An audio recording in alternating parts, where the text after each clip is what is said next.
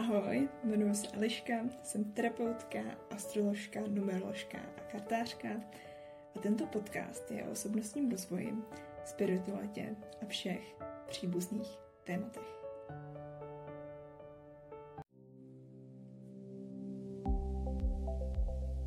Dnešní epizoda se jmenuje Nebudu jako mý rodiče. Kolikrát už jste si tuto větu řekli? Většinou, když se člověk pro něco takového rozhodne, dělá buď pravý opak ve stejně destruktivní míře, anebo se i přes svá rozhodnutí podvědomě vrátí k chování svých rodičů. Otci mají tendenci se ke svým synům chovat podobně, jako se k ním chovali jejich otci.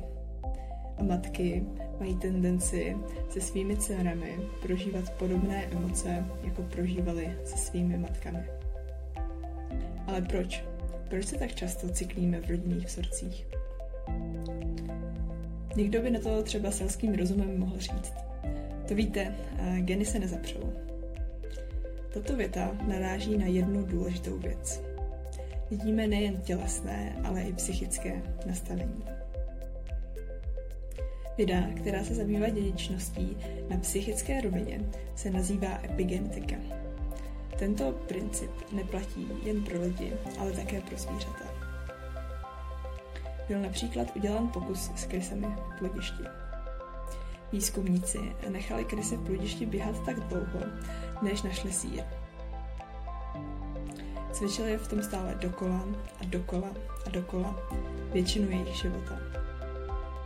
Pak měly tyto krysy děti, které v pludišti nikdy nebyly. Když po nich výzkumníci chtěli, aby našli sír, šlo jim to velmi rychle. Neblouděli, i když tam nikdy nebyli. Znamená to tedy, že musela být tato informace obsažená už v genech.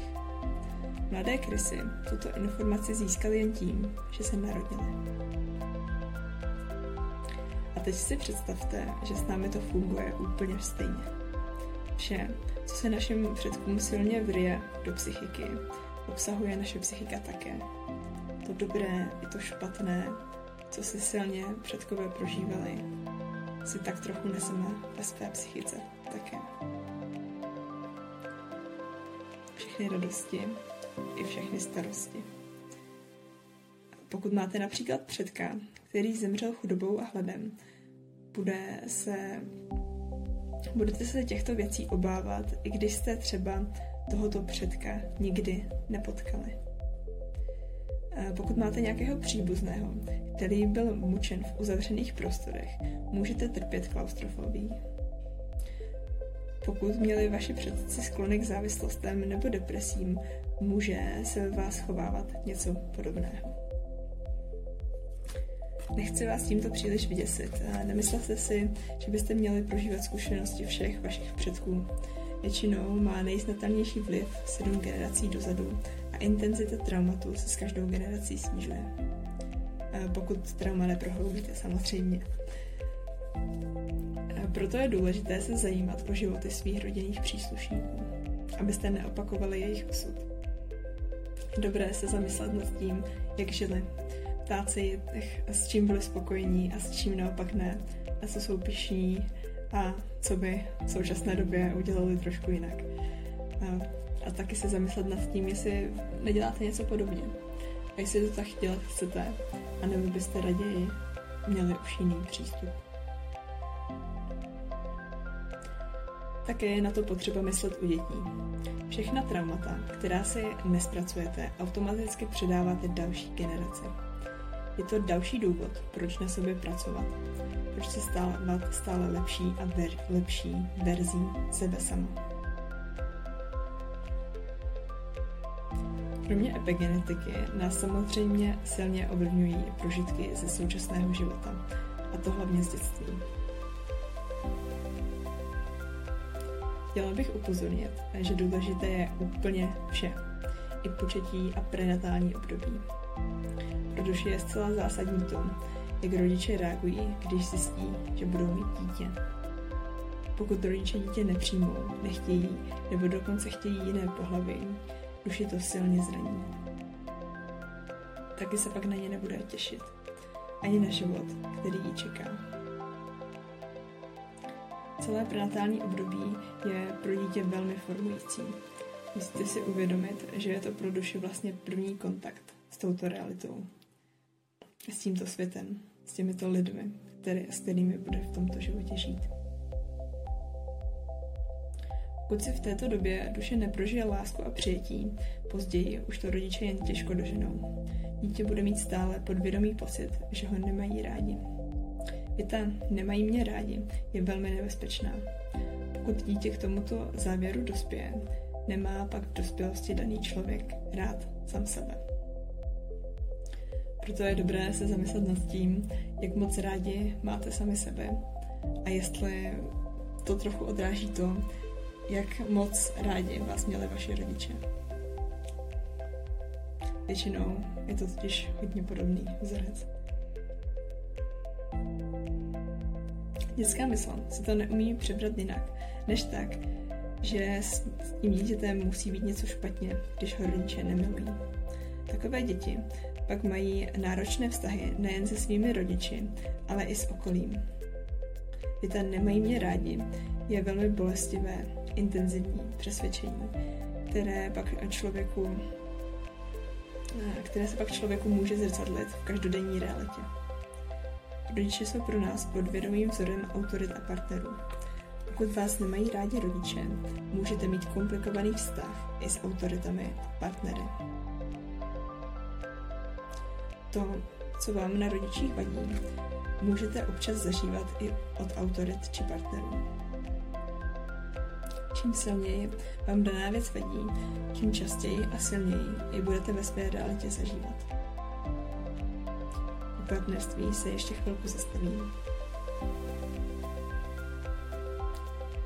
Pro dítě jsou rodiče vzorem toho, jak by se měli muž a žena chovat. A to nejen k sobě navzájem v partnerství, ale i v životě obecně. Je dobré si někdy zastavit a zamyslet se nad tím, jaké vzory se ve vás vlivem rodičů vytvořily. Vyhovují vám, nebo byste na nich něco změnili? Všem, co vám vadí, si vypište.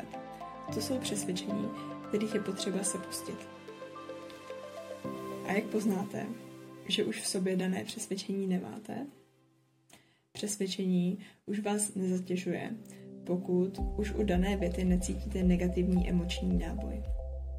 Pokud je pro, nás, pro vás daná věta stále ještě silně nepříjemná, tak eh, jste toto přesvědčení ještě nepustili, nepřijali. Takže takhle je dobré zrevidovat chování obou rodičů ve všech možných životních situacích. Dál se hodí zamyslet se nad tím, jak se chování rodiče chovali rodiče k sobě navzájem. Vadí vám něco na tomto chování? Objevuje se toto chování i ve vašich vztazích?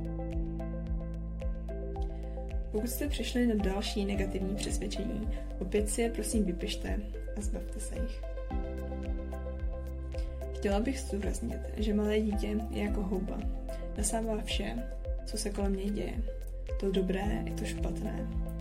Nedokáže to ještě rozlišit. Pojme úplně vše, co se kolem něj děje.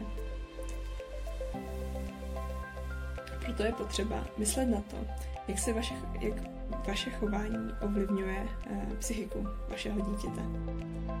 Neubližujete mu něčím? To je velmi důležitá otázka, tak se zeptejte sami sebe ještě jednou. Neubližujete vašemu dítěti něčím? Tak a teď bych se zase vrátila k úvodní otázce. Lze se vyvázat z nefunkčních rodinných vzorců? Ano, samozřejmě, všechno jde, když se chce. Ale je to fuška, to vám povím. Vyžaduje to hodně vytrvalosti a trpělivosti, ale výsledek stojí za to.